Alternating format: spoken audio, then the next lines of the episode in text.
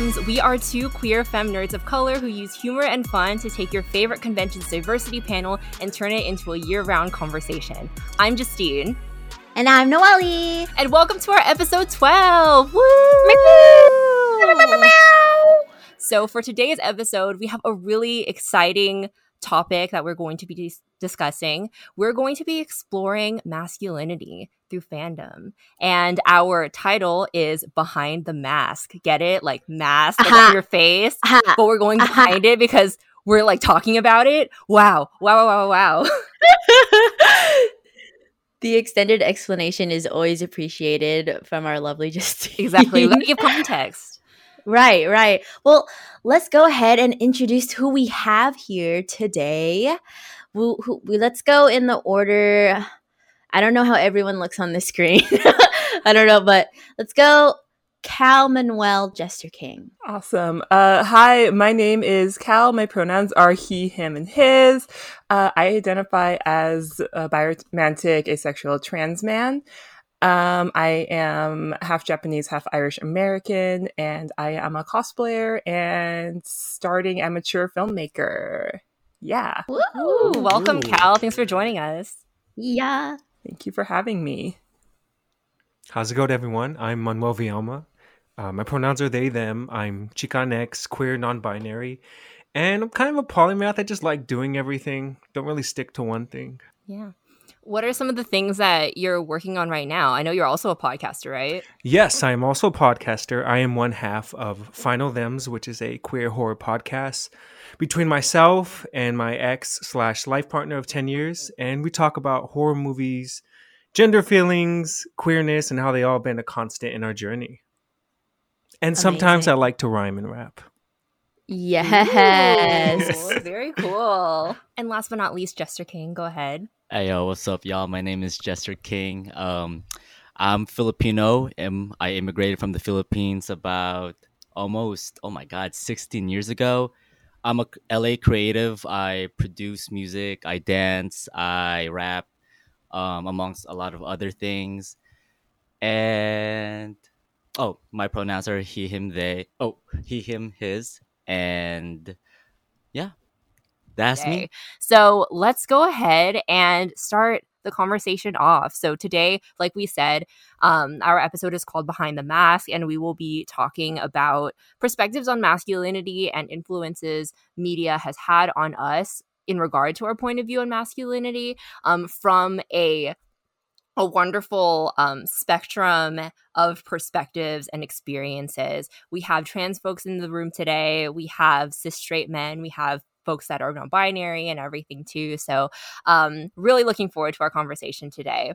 So, to kick things off, I want to ask, how would you define masculinity, and what does that look like for you? Uh, anyone can go ahead and chime in. Formulating, just formulating. I know, to be coherent. I'm I'm thinking of like the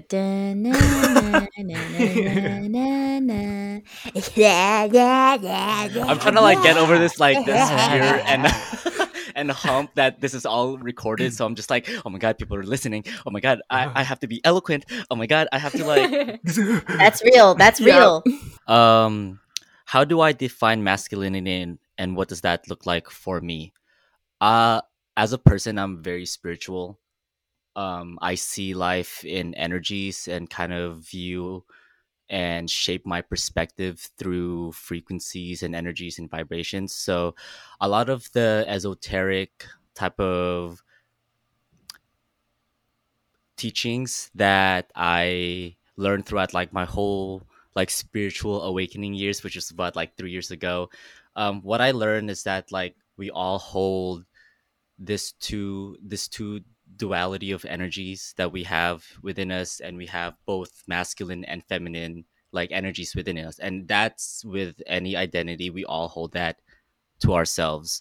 So for me masculinity or the masculine energy is the energy that kind of works to take space within reality to bend and manipulate it and the contrast is the feminine energy is the one that nurtures reality and gives space So Mm. that manifests in different ways uh, with with anybody, and whether you're male, female, whatever identity you are, you you can exhume these these energies. So let's say um, Noelle, um, comp- let's say she goes to kind of like a dance competition.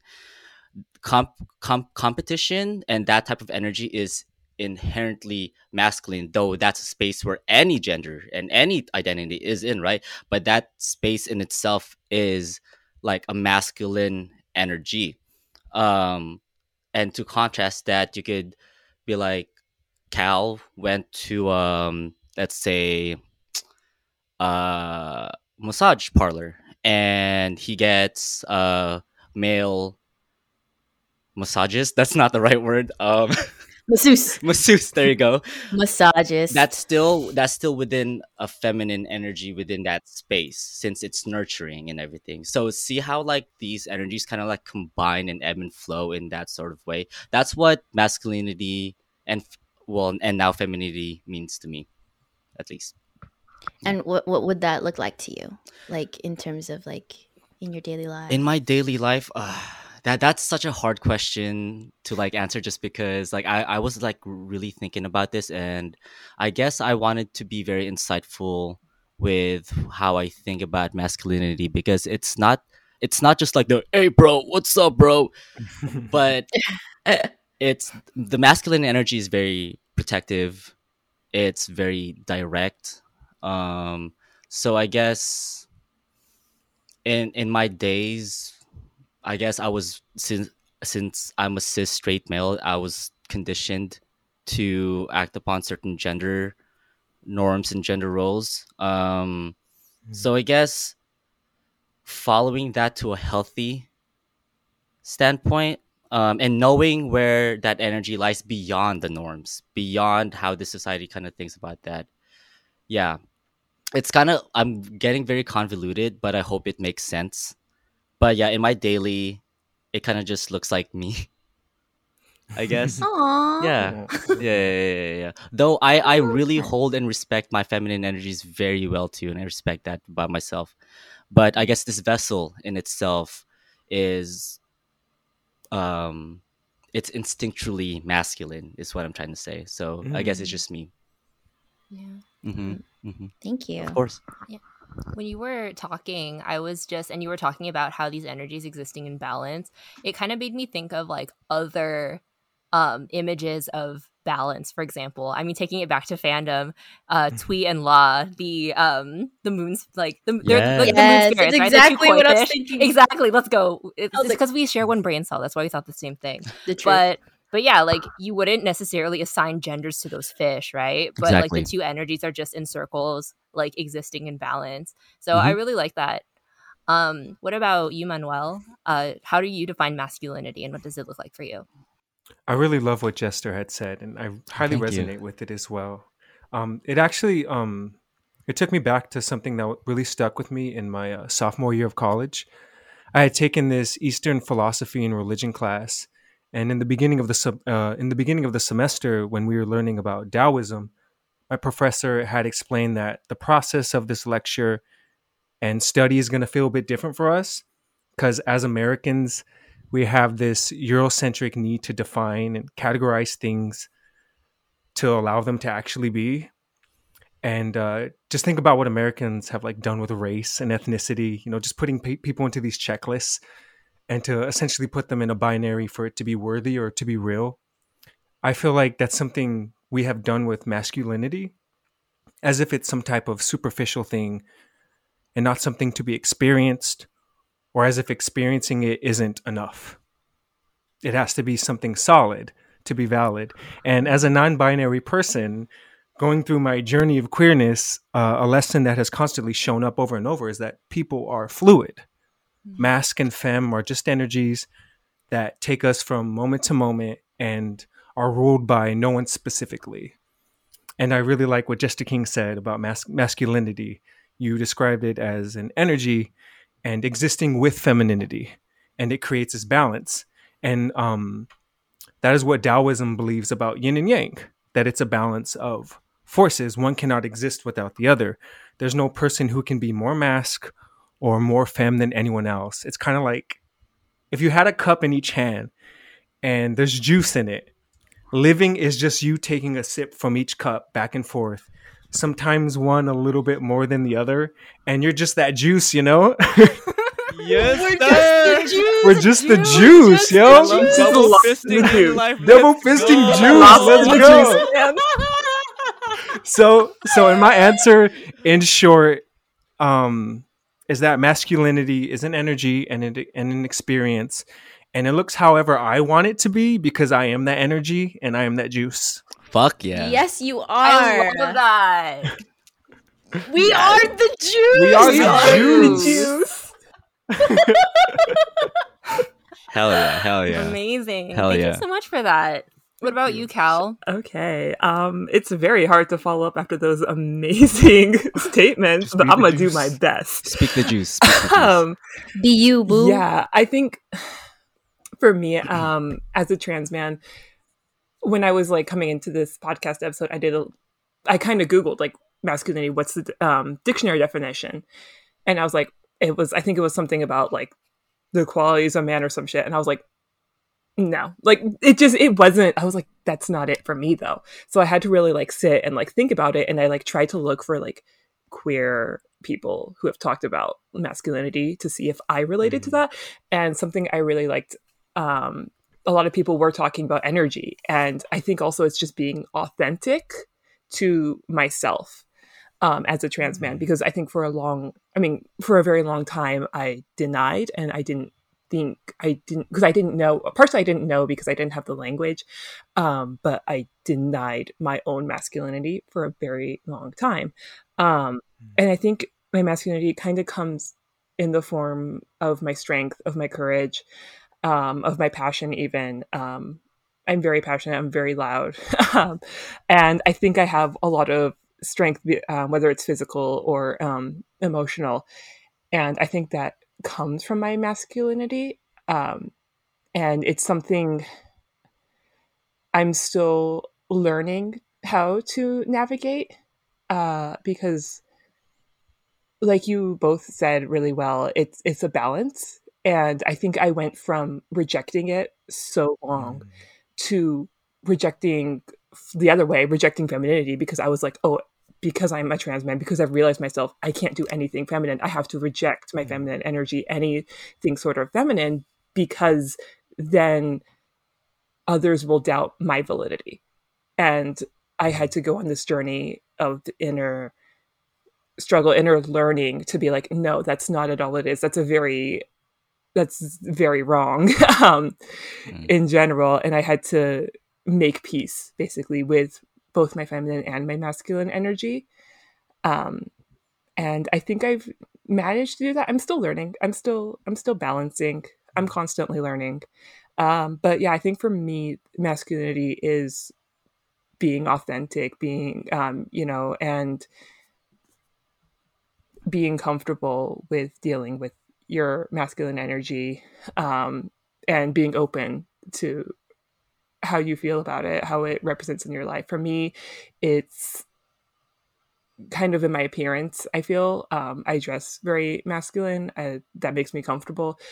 Um, and yeah, Oh, That's so beautiful. good. Yeah. I I totally like feel you about like I also went on Google and typed in masculinity and it showed that I was like qualities of a man. I was like, what the fuck does that mean? I was like, like Right? especially at this day and age, what the fuck does like being a like a man means without Yeah. like having to put the gender norms that were placed by like centuries of just toxic masculinity. Like what does Mhm. like what does that mean, you know? Mhm. I mean, I, I I didn't like that Google answer either. It it was just it didn't fucking help. True. Yeah. So, True. so I had to sit, so, and I was like so tired. I was just like, I just kind of like wanted kind of like a surefire answer, but thank God it, it kind of didn't. So I really had to kind of like give a thoughtful response to this question for sure. Yeah. Yeah. Mm-hmm. I mean, Yeah. according to Shang, what's uh it's has to be swift as a coursing river. Those are the qualities. that, that we got to get down to business. Yeah. y'all. That I love that fucking song. Oh my gosh. Wow. Thank you all so much for that. Honestly, so grateful that there are folks like y'all in both of our lives and like your thoughts are just uh, I just are just like inspirational in the sense that like I know that just from you existing would like help other people with their journey in understanding their masculinity. And that's something um for me as like as a as a cis uh, woman, um, cis queer woman, but like just my experience with men, you know, is there's there tends to be a lot of toxic masculinity, especially in the spaces that I'm in. So, Mm. uh, I can we let's let's see like how would y'all define toxic masculinity, and how have you seen that exhibited in your spaces in your community, or even if you would like to share um, within yourself at any point in time. Okay. Um, how would I define toxic masculinity and how have I seen it in my community? Mm-hmm. I'm gonna go with like my my where I live, that kind of community. Mhm. Um, I like to trust that masculinity is relational. Like it, it, it carries you through your journey in life, and how it looks is up to you. But when you're told that you should only be one way of masculinity, you should only look one way, or you should fit this tight binary script, that's when I noticed that toxic behaviors have shown up and beliefs are done in response to masculinity being threatened, or specifically its strict script being threatened.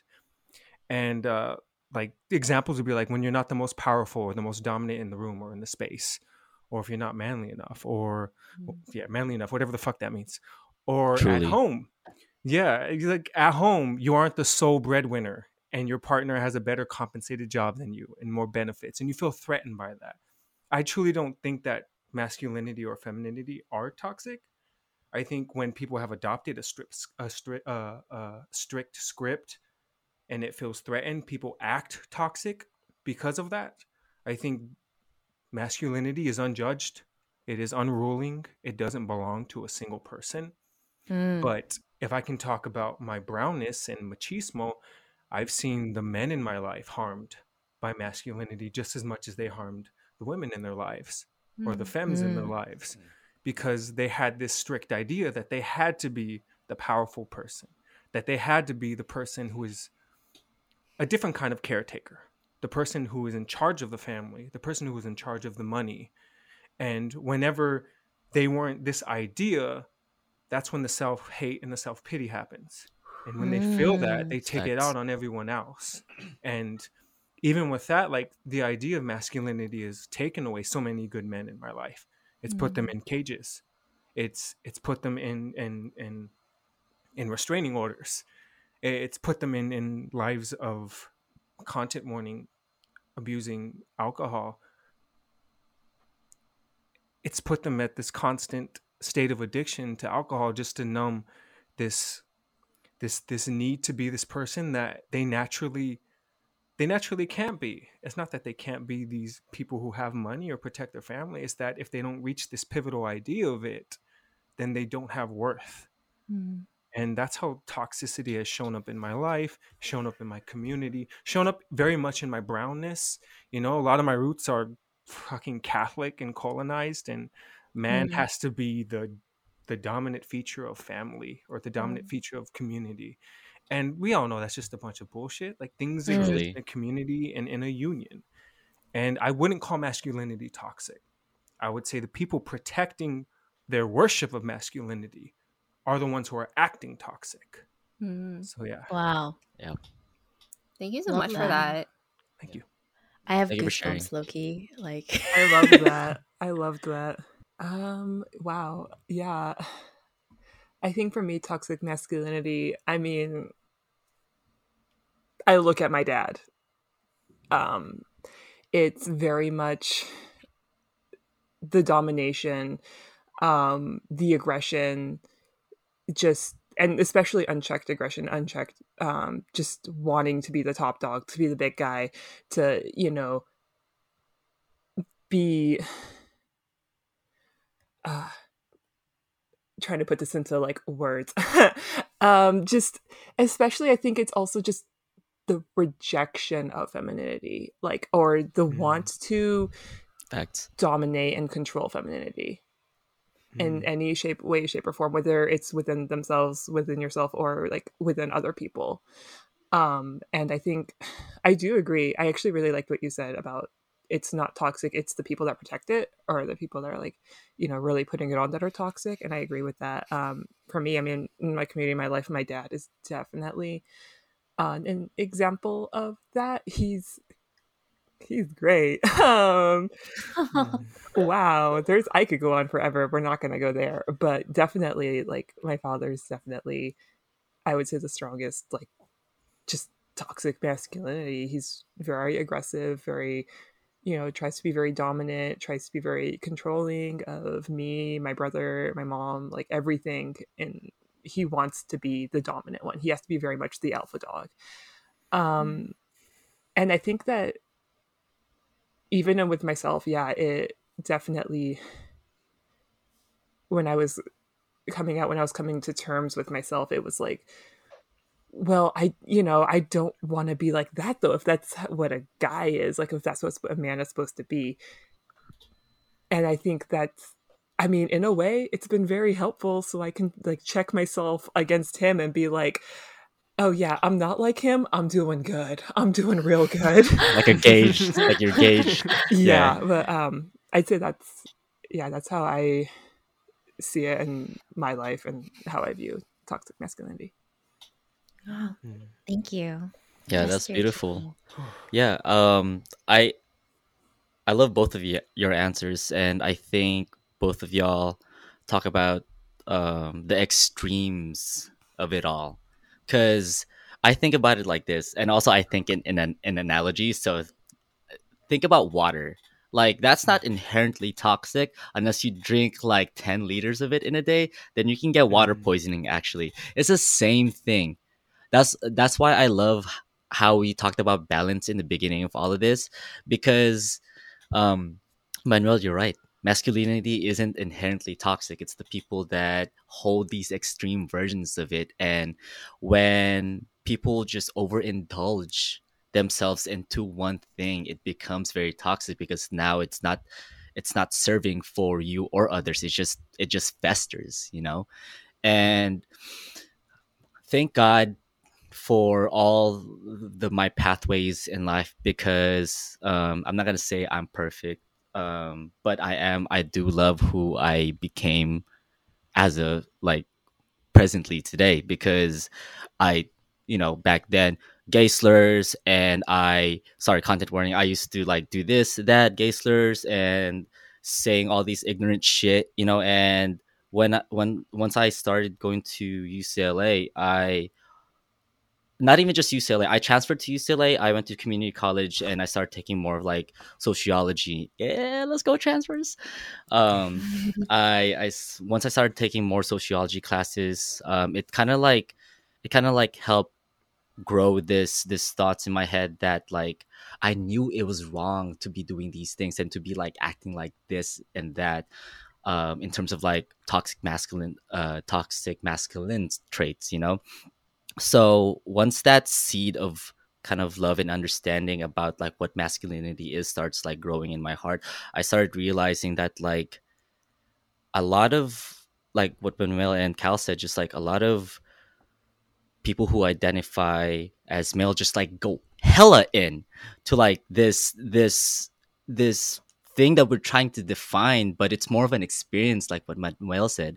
And a lot the way that I even overcame my own toxic masculinity was to honor and grow my own femininity within myself, even as a straight male. And I feel like that.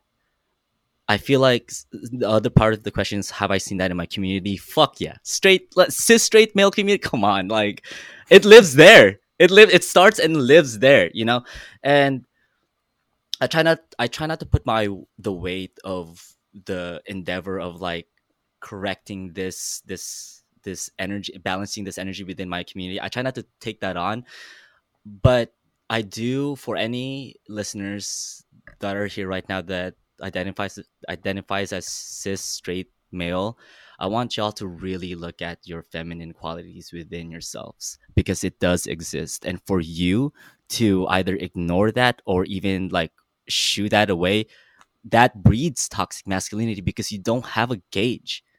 And that's and mm-hmm. that's kind of like what Cal did was like he had a gauge, you know, to know whether or not it's mm-hmm. it's becoming too much, you know, because these are both beautiful energies that live both inside of us but the way that society just came to be now is just i i we we all know like how history went and everything but yeah it's i don't know I, I lost my train of thought but i just i just want anybody who identifies as cis straight male to really look into their like own femininity and that will honestly I think that will grow their masculinity too because like you you know the you know each side of the coin, you know? So, yeah. Thank you so much for that. Of Y'all course. gave such insightful answers, and I really appreciated all the knowledge that you're bringing to this space right now. Um, I want to point out kind of a through line I see I saw with all of your answers and experiences. Um, at one point, all of y'all mentioned that an idea of masculinity was passed on to you or like perpetuated onto you whether it's from a parent from your cultural community or from your like community of peers. But in each of your stories with how you've processed it it was using your own agency that you were able to define what masculine and feminine meant for you. So i really like i really like that because even though this um these ideas of toxic masculinity can be perpetuated intergenerationally, it can stop somewhere and it's able Facts. to be stopped and changed somewhere. Mhm. So love y'all answers. Um, let's kind of segue into um, kind of like the core of our podcast because yes, we're a diversity, inclusion, social justice podcast, but we're also a bunch of nerds. So Fuck, let's hello, let's- Weeb, let's go. Let's go. so let's segue into um let's weave some of that in so how has media and fandom influenced how you embody and experience masculinity for yourselves and if so what are some examples of times you've seen the masculinity you've wanted to embody for yourself portrayed in fandom Uh, has media and fandom influenced the way I experience and embody masculinity? Definitely. Um, 100%. I think, um, in terms of embodying masculinity, I think cosplay was one of the 1st Mhm. my first segues because um, I'd wanted to get into it. And then um, the idea came of like, oh, what if I cosplay like my favorite character from this one series, which is a boy? Um, and I was like toying with gender around at that time, and I was like not sure. I didn't know if my parents were gonna let me do it. Regardless, surprisingly, they did. And um, I remember that was the first time I wasn't out to anyone I was with at that time at that con. Anything. I went to a meetup, complete strangers, um, and they referred to me as the character, and they would call me him, and I was like, oh, oh wait, this hits different. Oh, this be hitting I different. love that. um, and so from then, I was like, oh That's shit! Like just me being around people who didn't know who the hell I was. They didn't know anything. They didn't know I was trans. They didn't know. They just saw me as this young cosplayer at a convention cosplaying this one boy, and they were like, oh yeah, and they just they just called me a boy, and I was like, oh, so no, okay. Yeah, this is this is right. This is right. This is right. I'm I'm in the right. Oh, I just got goosebumps. That's so fandom, sweet. yeah. Yes, I fucking cry. Cal, i have to ask who was the character Um, if you want to share if you want to share very cringe. Uh, Dave Strider from Homestuck. let's go let's go homestuck okay Oh, I'm not familiar. Yes, I was. Same I was a. Homestuck. Um, but yeah, I think that's a, definitely a, like the big example of like how fandom has helped me embody and experience masculinity in a very positive way where it was like oh yeah this is right so i'm just going to keep going down this path and figure it out as i go um and i think examples i've seen in media um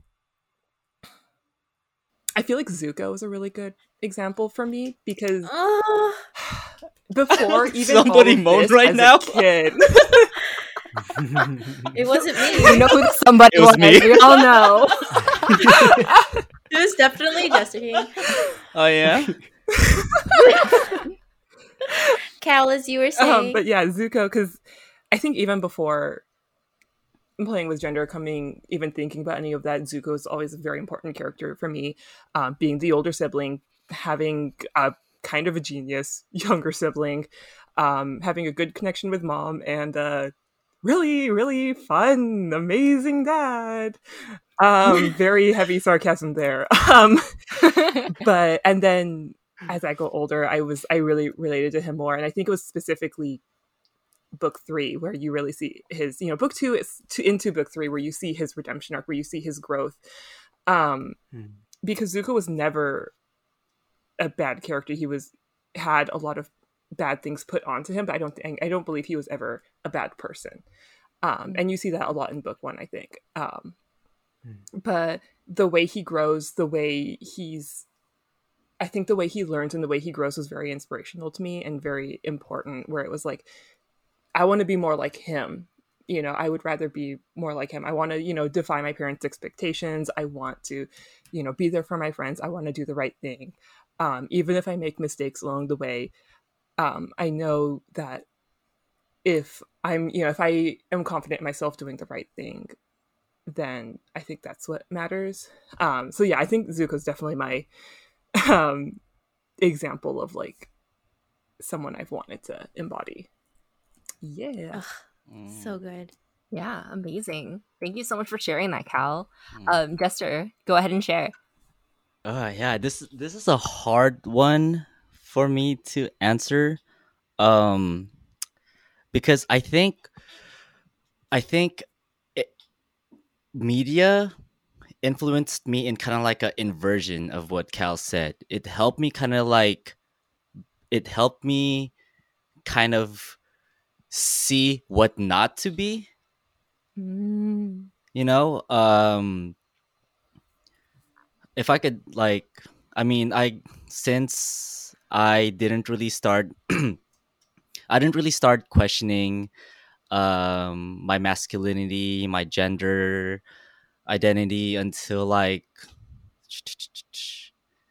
like actually not, sorry not gender identity um sexual orientation like somewhere by like college time. And that's when i started experimenting and everything.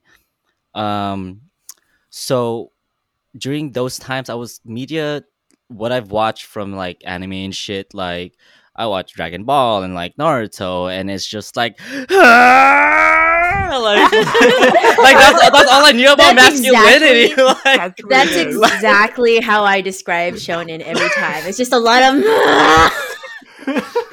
so so i mean like it it it it's i guess like what i'm trying to say it, it wasn't robust it, they they weren't really teaching me anything new it was just like kind of like Mm. more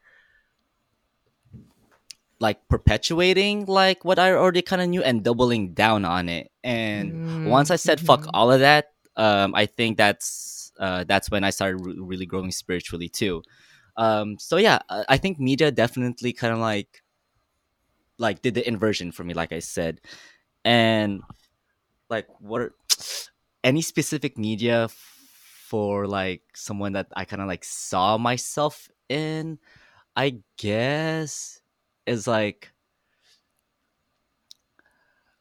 I feel like this is a cop out, but like Deku from like My Hero, like cop out. It's a valid No, answer. no, that's valid. Cool, cool, cool, cool.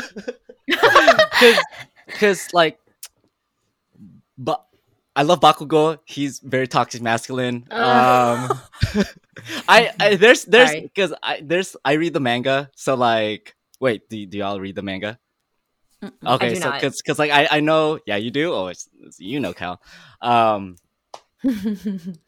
Deku's journey, like you, he's so um, not he he isn't necessarily soft spoken, but he's not necessarily what like if if like the usual man like looked at Deku, he's not like oh that's like that's not that's not a man. He's so like um he's so shy and he's so like just introvert and like all that and it's- it's not ex- he's not exuberant he's not like like they would say like All Might is like the man, like you know. Mm. But I feel like I I saw myself a lot in Deku because like um he he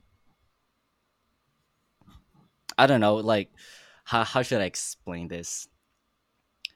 He kind of like was a version of masculinity that I could really like relate to because it wasn't that like I'm a double down on on my like domination and shit. Like he just wanted to se- like help save people, and that's also very nurturing. That's a feminine energy of that. I think as much as it it is portrayed as a masculine energy, saving people is also a very feminine energy.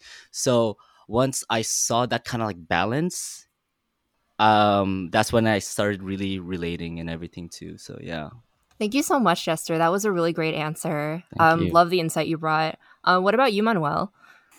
Oh man, this is timing wise, it's a little controversial, but I grew up being influenced by a lot of the Whedonverse shows. So I grew up being influenced by Buffy the Vampire Slayer, by Angel, and those shows definitely influenced how I embodied masculinity and femininity.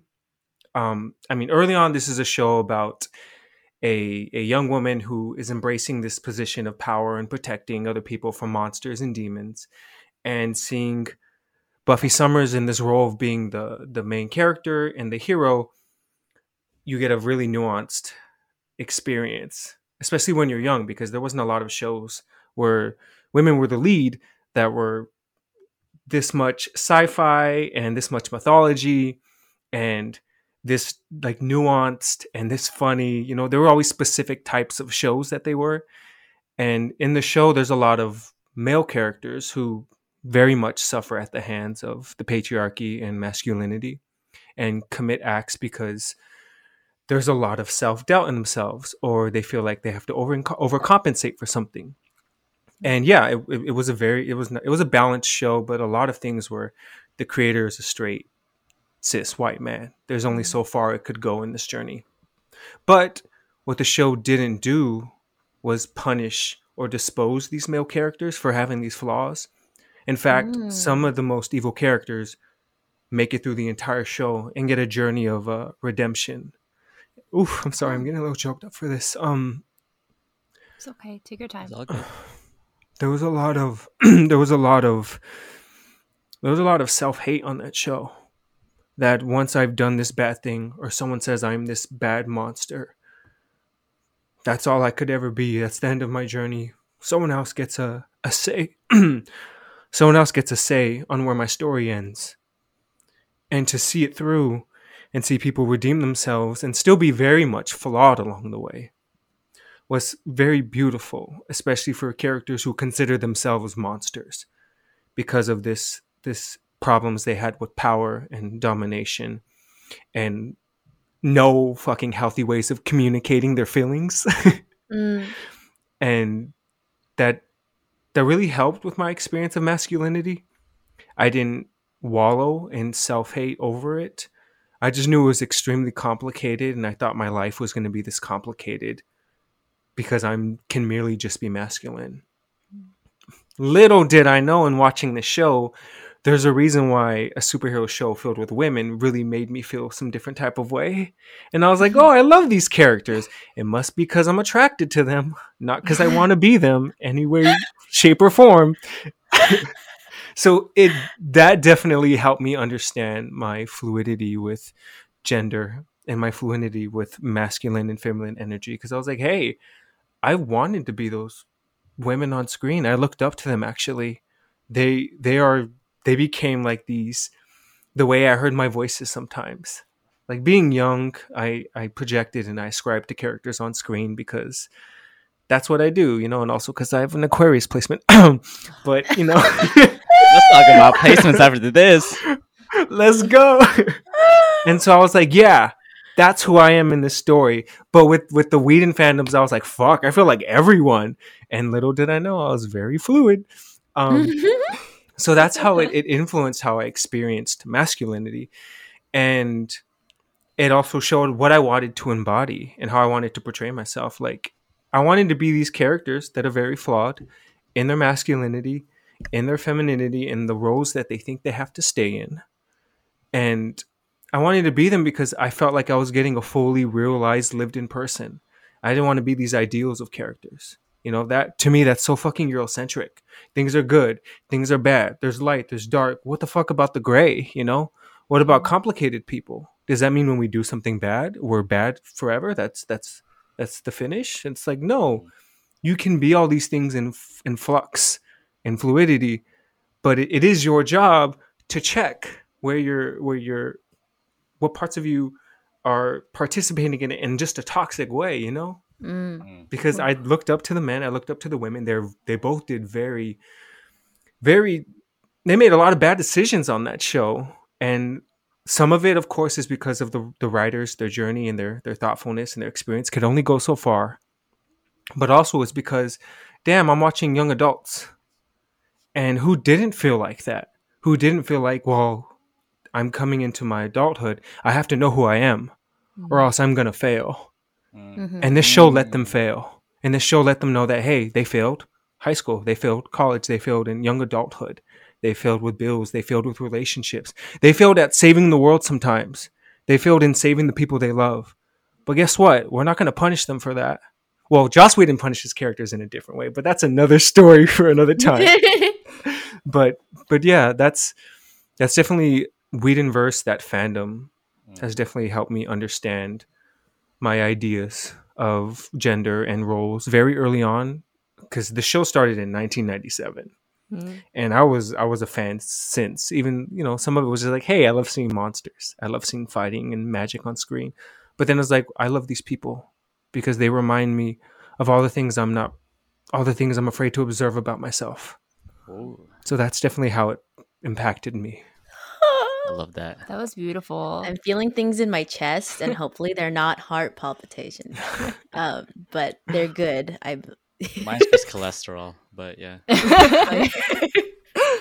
that was amazing. I love how each of the examples of masculinity that you've seen wanting to portray is like masculinity, healthy masculinity is learning, you know, is redemption, is Mhm. like growth. And I love that. Yeah. Um, Yeah. I, Noelle, I also want us to answer this question too, because I would love to hear your examples of ways that masculinity has been tra- has been portrayed in like good ways that you want to embody in the media. Um, I I already have my example, so I'm gonna go ahead and share right now. But I remember when I first, so I got into anime kind of late. Um, my first anime was was free. free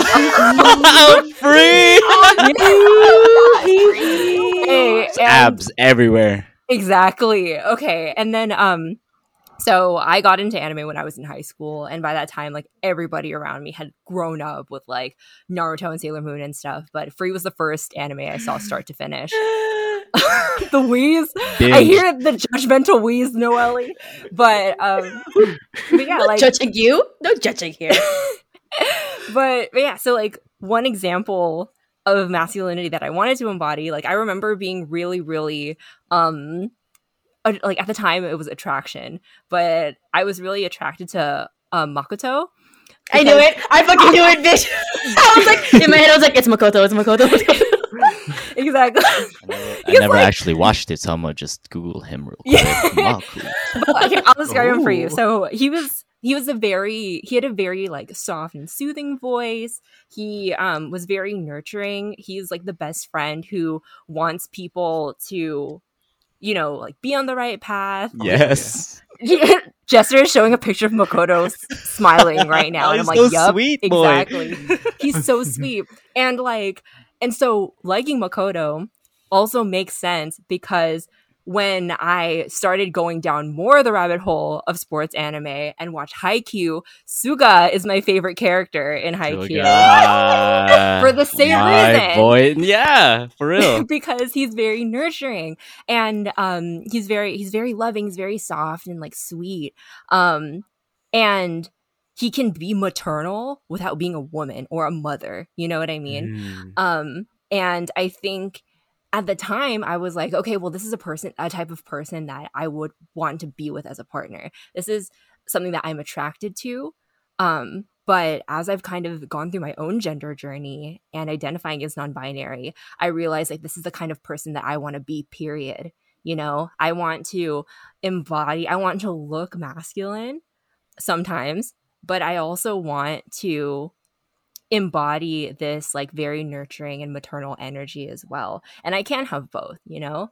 Um in like especially lately like in quarantine i've actually been experimenting with drag and like um my drag persona and everything and a lot of my reference photos have been like have been you know people from twilight like like boo boo stewart and stuff. And um i have like drag king friends like my friend hennessy williams. Um she contours her face when she's in a, a drag king. She uses a picture of shang from mulan as a reference to contour her face.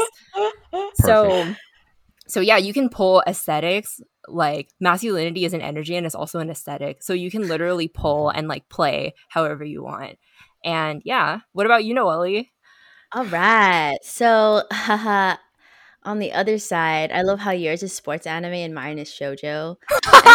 Um, normal, and this is also very early Noelle. Very like this is actually my first shojo I ever watched, and it kind of set the bar.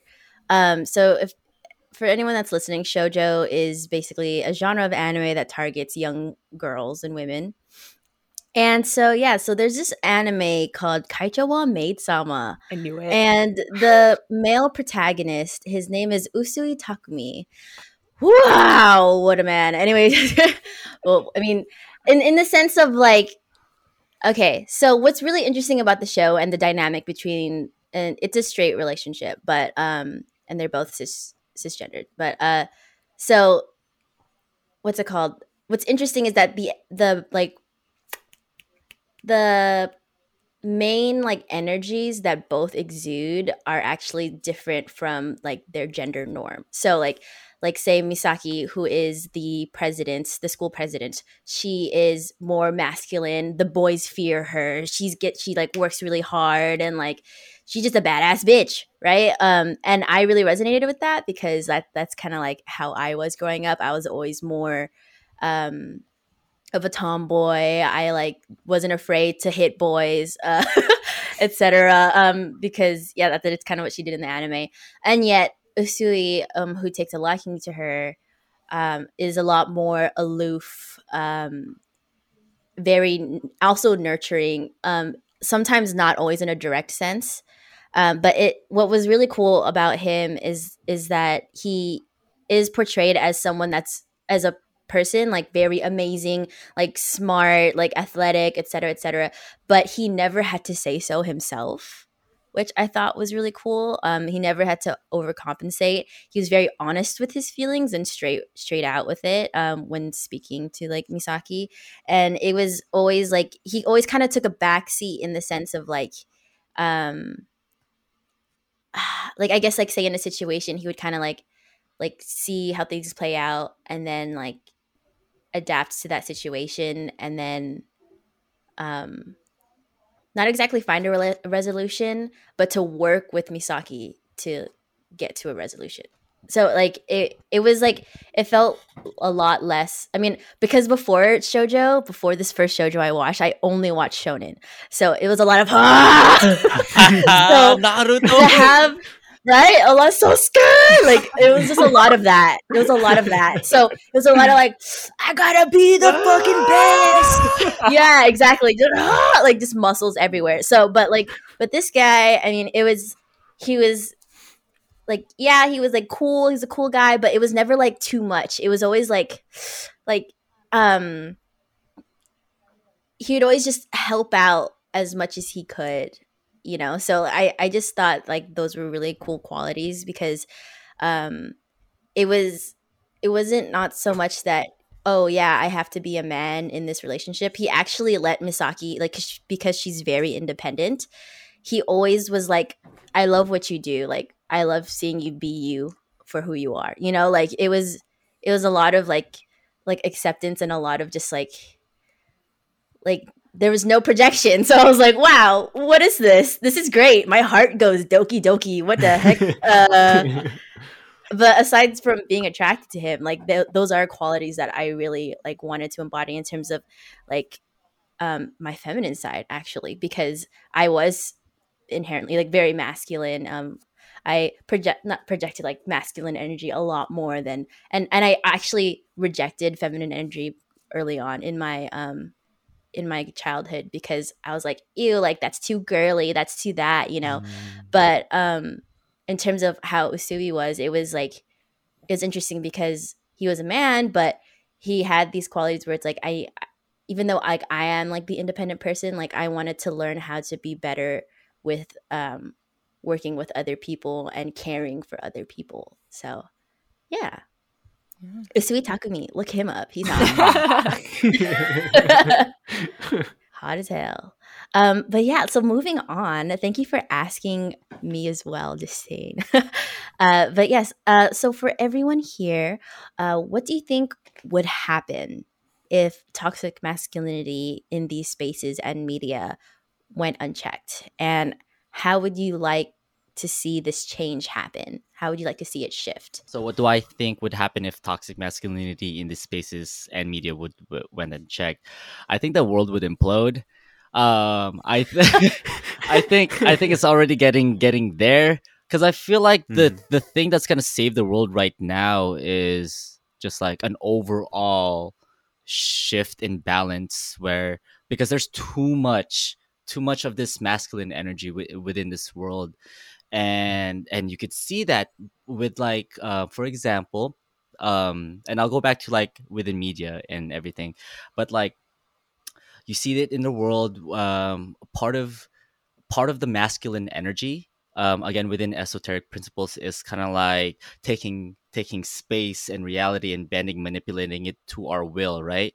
And we did that with nature. And you know it's it was good for a bit but now we're abusing nature you know?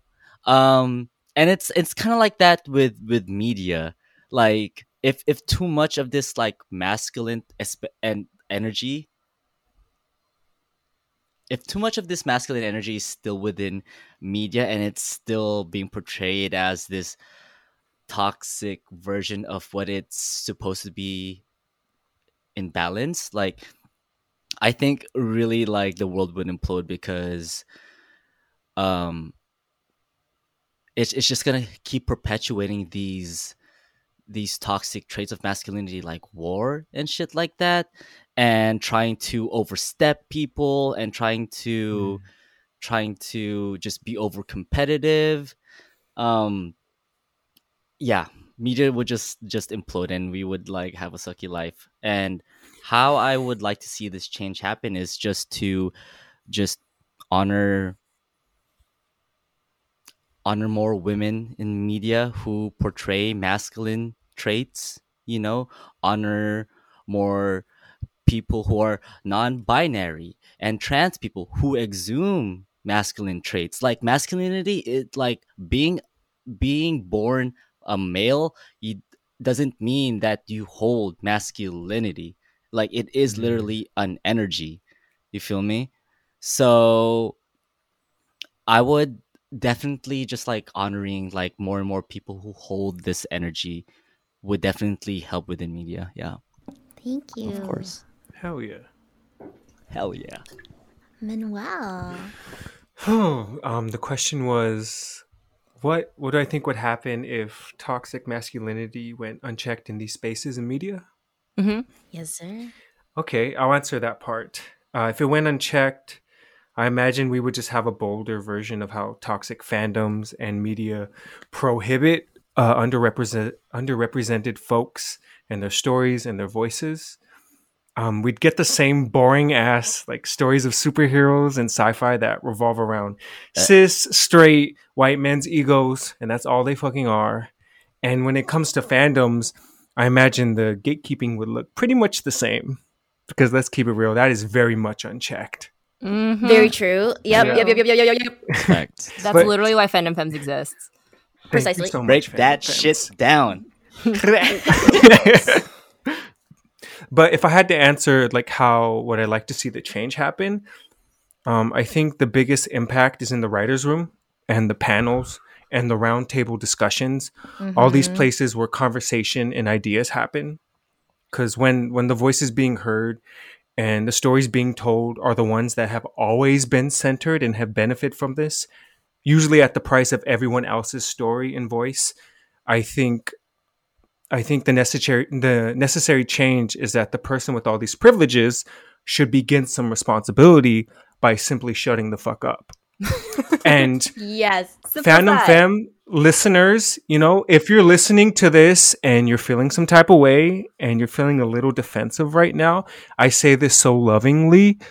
Um, allow yourself to grow and learn, embrace change, allow other voices to fulfill the media that you consume, Mm.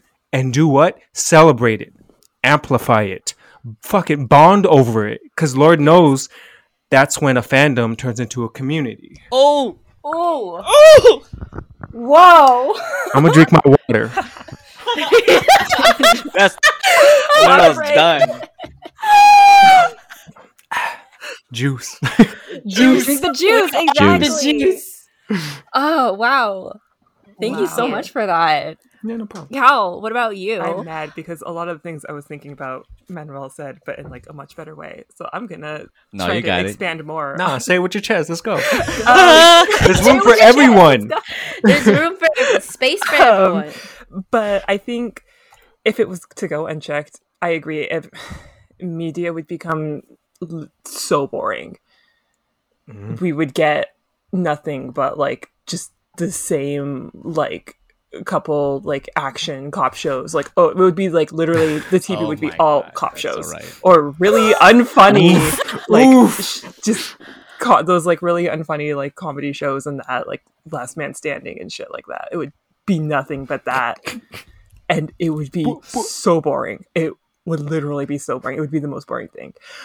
Um and yeah i think yeah gatekeeping i think i think gatekeeping would get worse. I think it would just it there would be like pockets where others would have to like form like a se- almost like secret like group like okay like don't let anyone know Mm. because if they know they're gonna come like if what's that what's that quote? Um if the men know we can think we can know we can shapeshift they're gonna think we're witches or some shit like that. Yeah. Like they're gonna it's just it's gonna be so aggressive. I think it'll honestly destroy a lot of fandoms. It'll destroy a lot of Implode. even conventions even a lot of like events like that because it's just gonna be so unchecked. It's just gonna be there's gonna be fights there's gonna be issues there's gonna be problems. It's like how are you gonna host these Mm. events? How are you gonna have these events for the fans when the fans are so awful? Like how are we supposed to have that? Uh-huh. you guys literally can't enjoy anything um especially with yeah gay pe- i think also just uh what's what's that word? Um like being like a know-it-all about things i think i think i see that a lot and i think that's gonna that that would be worse. Um Mm. but in terms of ways to change i think definitely the writers room um definitely with the people who behind the screen i would say the people behind the screen but the people behind the pen the you know behind the microphone are part of, are a big part of the change. Um i think of birds of prey versus any of the avengers movies. Birds of prey was directed directed by a woman and you could mm-hmm. tell in mm-hmm. that movie. Like i don't know exactly how to explain it but you could tell. And it was a beautiful movie. It was so much fun. I love that movie. It's so fun versus like I get very bored sometimes watching Avengers because I'm like, I don't want to watch y'all. Like, it, it's it. There's just there's so much. I feel like aggression, and it's like I am Mm. not really here Mm. for this. Um, and I think even sometimes I don't know. I think it's it's just behind the screen, you know. And it, it all went back to who was behind the screen. It was Cathy Yan, a woman, like who directed Mm. it um, and that's what made it great that's because she knew she knew what she wanted she knew what she wanted to bring to her audience was something different you know um, and i think that's why that movie is so special so yeah i definitely agree it's behind this it's behind the screen it's behind the pen it's behind the microphone that's where the change starts Yes. Amazing. Love that. Full Metal was written by a woman. Exactly Yep. so was Beautiful. Wow, an demon slayer actual In anime. great plot with very little fan service. Oh, no man. wonder. What a concept. What a concept. Yeah. A shonen with little fan service. Amazing. Yeah, honestly, like I want to plus one everything that you said right now. Um, love how you know solutions to find, um, wait, what's it called? Like solutions to the problems that we see in media involve saturating the media with something different, something else. And if I can share, like Noelle and I, when we started Fandom Femmes, um, I've said this before on the podcast, but I want to say it again as well. I was really scared to start this podcast with Noelle because I was afraid of being gatekept. I was afraid of being of talking about these topics and getting backlash because I didn't know enough or Mm. I said something wrong, you know. Um, but like Noelle and I really supported each other and really just pushed each other to be like, okay, let's just do it because we that inner saboteur is something of toxic masculinity. That inner saboteur that tells us like, no, you don't know enough. No, you don't know this. That you have to Mm. rise to this level of power to be considered worthy is toxic masculinity at play. And in order to Mhm. for it, the, and the longer we sit on this idea of a podcast fueled by voices that aren't cis white men, the longer the world is going to go without a podcast with a different voice you know? So really really value what y'all said. And also i'm gonna i'm gonna share another story too of an example. So all of y'all just agree who embody different levels of like masculinity and like embody masculinity in different ways all agree that there should be more div- um, diverse voices like in the writers room and like behind the mic right? Let me tell you a story that i had that i encountered with our last episode. Um Oh, so our last episode was entitled the baddest bitches of Korra, right and i shared the flyer on my personal instagram and this dude i'm gonna, Sorry. I'm gonna tell it i'm gonna say I know, I know. this guy had the I hope you're listening. I hope you're listening. I mean, like Tips because you, once you once you hear the type of things that came out of his mouth, you're gonna know he's not one of our listeners. But and here's why. So he's um he messaged me and he's like, "Oh my god, I got so excited when I read this title, Korra, OMG." And I'm like, "Yeah, um we made an Avatar episode too. You should listen to the episode." And he was like, "Oh, did you feature my boy the Cabbage Man?" And I said, "No." because in this series we wanted to highlight the women identified characters and his response was and i quote I love how you memorized the quote already. this, is, this is the kind of shit that just gets burned into your brain because it's just so outrageous but he actually said he's like oh i see what you're trying to do but i think you should really represent both genders but it's your content so i guess lol Both. this is a Genders- th- barf Nope. fest. Are you Aang or Korra? What is your gender? oh Are no. you queer la like Oh my god. no, but yeah, like how there's this on and honestly to anyone out there who encounters people who are like that, like, oh well you should talk about this, well you should talk about this. Honestly, just tell them to make their own podcast. Like if they really want to talk about it, For real. make their own episode. Let me talk to my straight male community real quick. My bad. You, you go. I just want to say, I ah, for anybody in here in this podcast right now, that's just straight male. Shut the fuck up about that bullshit.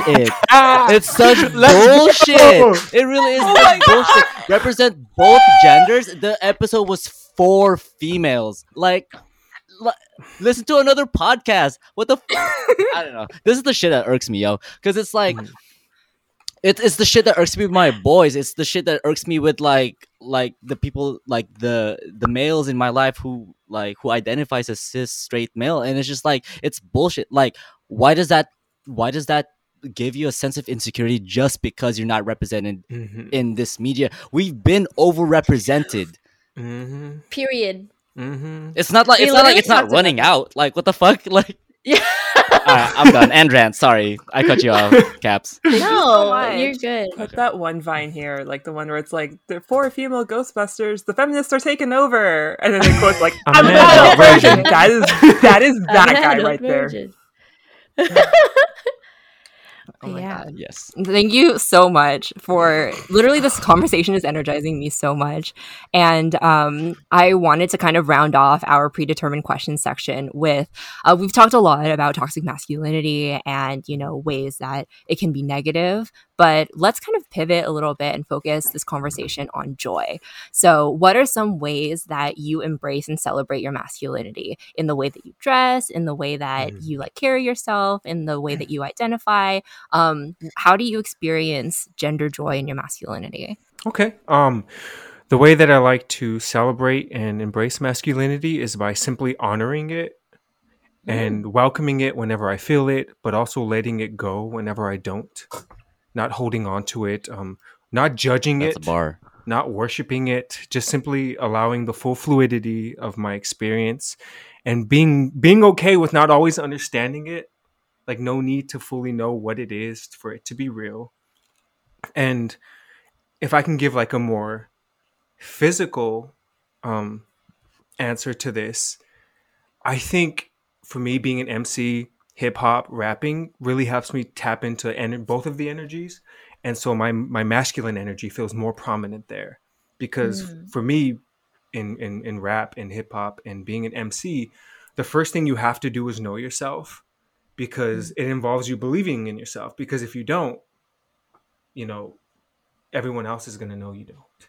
You know, Yep. so the first thing you have to do is to tap into these energies, trust them, believe them, and even with that, before I even knew that I was a non-binary person, I kind of went back on some like old school lyrics, and I was like, hmm, hmm, what does that mean when I say that? Uh, when I say that, um, God, I don't have any any clear examples, but a lot of it was like I embraced a lot of the times people like like people mistreated me for the feminine energy I had, or people used content warning for for homophobic slurs. People called me things, and I took that as a crown.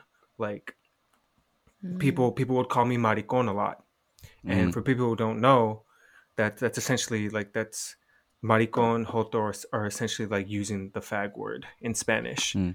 And I took that, and I was like, yeah, that that is what I am. That's what I bring. That's my energy that disrupts yours, and you're mad about it. Mm. And so I went and I ran with G. it, and you know that's something that I'm I'm proud of, and I always have been proud of. But it only showed up when I was when I was rhyming, when I was rapping. Like I I tapped into a part of me that really was like, hey, you know yourself, you trust yourself, like allow yourself to fall, and let the Mm. words, let the rhythm, like like Jester was saying, let the vibrations take over. Ugh. That's how I like to celebrate that. and embrace it. Love. thank you so much what about you cal Um, for me, I think I experienced masculine joy. Um, I'm basic. I'm a golden fucking retriever where it's very easy. Um, it's just like getting, you know, getting dressed and like sometimes I'll like snap pic and send it to my friends. I'll be like, oh, look at you, boy. And I'm like, oh, yay, that's me. I am that boy. Yes, that is getting you. Yes, that is Or- you, honey. Let's go. something as simple as you, someone using my pronouns or calling me by my Yes. name gives me such joy Oh, um especially because i struggled with that hardcore in high school. I had a very bad friend group and they did not yeah there was bad shit going on. Um, and then i reached college and it was like oh everyone's a lot more chill and a lot more open and i am able to express my masculinity a lot more safely and a lot more happily. Um, and i think it's just being called a boy sometimes just gives me so much joy. Um, it's just the little Mm. things like that um, just and i think the biggest thing is the acceptance i've had within myself and i think that's definitely brought me the most joy. Sometimes i'll have like really bad days with dysphoria and things like that um, and i try to remind myself like how far i've come in terms of my own progress um, in terms of my own joy how much happier i am now. Like i mean biggest example my hair short now it used to be longer and it was very bad. And then i got my hair cut and it was literally a rush of just serotonin straight up being having a more masculine haircut was like oh hell yeah i like this like this is this is joy i want to keep this so something like even just getting a haircut it just Mhm. brings me so much joy. It's amazing. Ugh, Thank you for sharing, hear. Cal. It's awesome. What about you, Jester? Um, I think for me, hearing both of y'all answers, like when I when I was like thinking about an answer for this question, it's just like I think for me, em- embracing masculinity or and celebrating it, I'm just like, well, I feel like that's that's just me every day. So I was just like, I think for me, since I have that privilege of like not needing to like, um, kind of ki- kind of celebrating it for myself since like oh this is just like me normally. Like i kind of like like take this privilege of mine of like not um needing to have to do that to kind of like to kind of like advocate for like a healthier masculinity especially around my like my own community wearing leggings and like doing shit that like would seem quote unquote girly in front of my boys and like kind of kind of showing them that like masculinity doesn't like come in just one basic form. And just because i do certain shit that might look feminine doesn't make me less masculine or less a man you know? And that's me like that's me complimenting my boys. And that's me kind of like i don't know shit that like normal normal gender norms would ascribe to what a woman would do for a man like i do for my boys Mm. but that doesn't make me less masculine you know and i Mm. kind of like more since again like i don't since i i feel like i don't need to celebrate my masculinity i need to like i feel like i need to celebrate more my femininity i need to embrace more of my femininity and i feel like that's also the times when i do need to celebrate my masculinity it, it feels like i am actually because like it's not too i'm not like putting all my bets down on just being masculine you know so that my my life could ebb and flow like manuel said. So i you know i yeah i just i just i just try to challenge kind of like how my cis straight male community sees masculinity within myself because like i could i could act like a boy but then i could act quote unquote girly if y'all can't see me uh, like listeners i am doing air quotes because like all of this all of these things are is just energies to me and it's not necessarily one specific thing you know not a tangible thing so Mhm. yeah i Mhm. i kind of like celebrate my masculinity by advocating for something healthier like a healthier version of it yeah Amazing. Thank you all for that. I Ah. love that we get to round off with yeah. happy happy and happy joy thoughts. Happy feels. Seriously. happy happy joy feels. club. Yes. Joy luck club. The Joy Um, Luck Club. the Ouran High School Host Club. The Wow. Ouran High School Host Club. But Mhm. yeah, I actually show. wanted to like ask really quickly. Um, Noelle, do you do you want to answer this question? Like, I think we it would be cool if like we answered this question as well. sure Yeah. Yeah. Um, do you want to go first? I can go first. Yeah. Um What gives what you gender joy? what gives me gender joy? Oh man. Um I feel like we've talked about this in our podcast, but um just uh, I'm like a okay, this is like kind of weird to say, but like um I'm like a I'm a Gemini period. So uh I enjoy variety in in everything in my life. Um and so a big thing for me is like duality as um, a bisexual woman. So uh what gives me gender joy is like I don't know, the the fact that I can be wearing a skirt one day and then wearing and then rocking slacks the next day. You know, um it I guess I, in fashion that's a huge thing like is um being be able to express my my gender in fashion. Um and just being able to I don't know, um like some days I am feeling down um, because of mental health reasons, because of physical reasons, whatever it is. Mm. Um, but I just think like, you know what? Just kidding. I'm a bad bitch. Let me put on some fucking eyeliner, right? And then I'm like, I feel much better. I feel great. or on other days, um, not really like it'll be like I want to dress up today, but sometimes it just doesn't feel like a skirt, you know? Sometimes it feels like like my button down and my fucking Nikes. You know, like um I don't know. It, it's just like I guess the freedom to do so um because of accepting both of my energies, you know, like is it it it makes me feel like um I mean, yes, once again, I'm a Gemini. So freedom is very important to me. Being able to be free is like very important to me. So like the fact that I know that I can be what I want um and also like in terms of expressing myself artistically, like fashion is a big thing. So like to so being able to like put that on and just be like this is me. I'm happy. um that's one of the things. So yeah. Yeah. I really I really echo that, Noelle. Um clothing is is super like affirming for me. Um for our listeners at home, when we signed on to this podcast, me and Noelle were wearing different things. But then we were just like, you know what? We're talking about masculinity today. Let's dress more mask. And then both of us went off camera and put on button ups. Like that's that's what feels good to us, you know. And I have a whole um, section in my closet. Oh my god, yeah, me too. I definitely want more. Um, I need more. Um, and I think one thing that I want to share that gives me gender joy, really similar to what like Cal says, um, there are things that are that are very small and simple that I've especially now coming into my non-binary identity that I've realized give me so much joy. Like the first time I I contoured my face like in drag king Mm. makeup, I'm just like, oh my god, I could just put a line here and my jawline looks different. And I I did like a little shimmy. I'm just like, ooh, this is so cool. Like ah. and um and even like because i use they them and she her pronouns it makes me it also gives me that little shimmy joy um to hear people use both. And sometimes people um my friends who like know me really well have like use them interchangeably sometimes in the same sentence.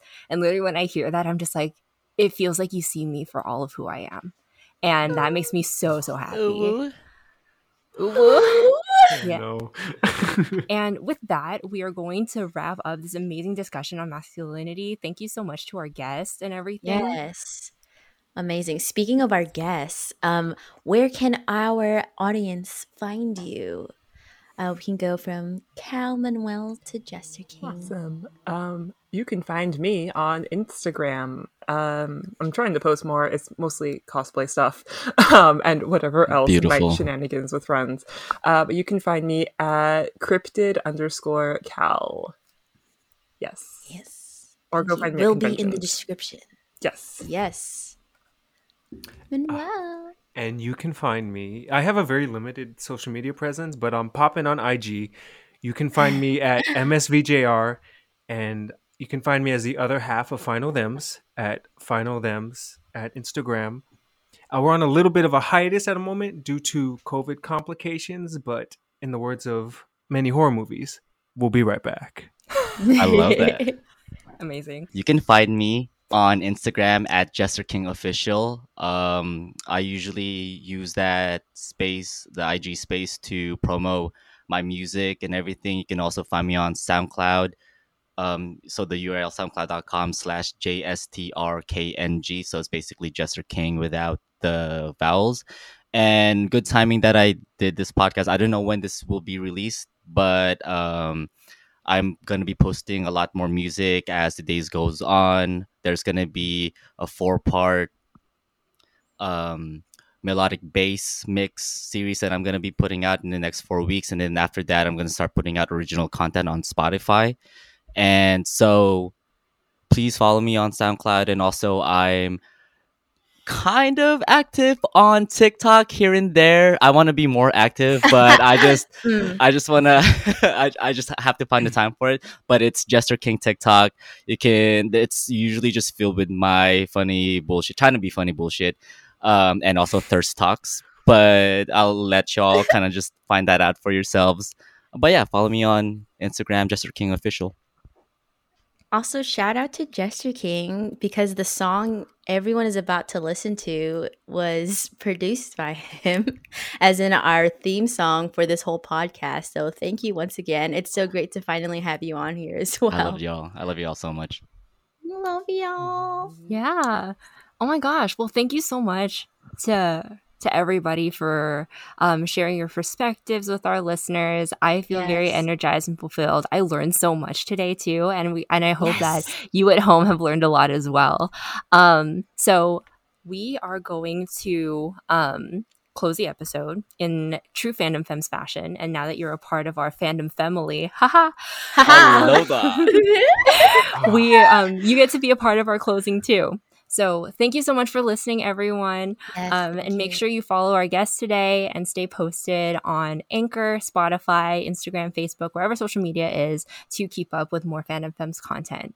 Until our next episode, just remember to be you. be free. And be the juice you want to be in this life. and be kind along with it.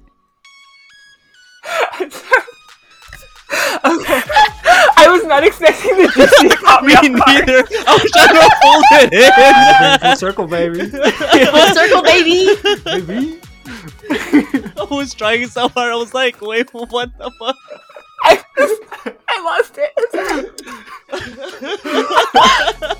My cheeks. That was so good. I'm so sorry. Oh my gosh. You're, you're fine. You're fine. This is good. okay. Can y'all tell? Oh my god. Do you want to? Whenever you want, BB. Uh, be, be, um, be authentically you. Amazing. Thank you. Thank, you. Thank you, you, guys. everyone. Much love to everyone. Yo, yes, hell yes. Love. Much love, y'all. And Spread it. we are going to say bye. Bye. Bye. Ara, ara.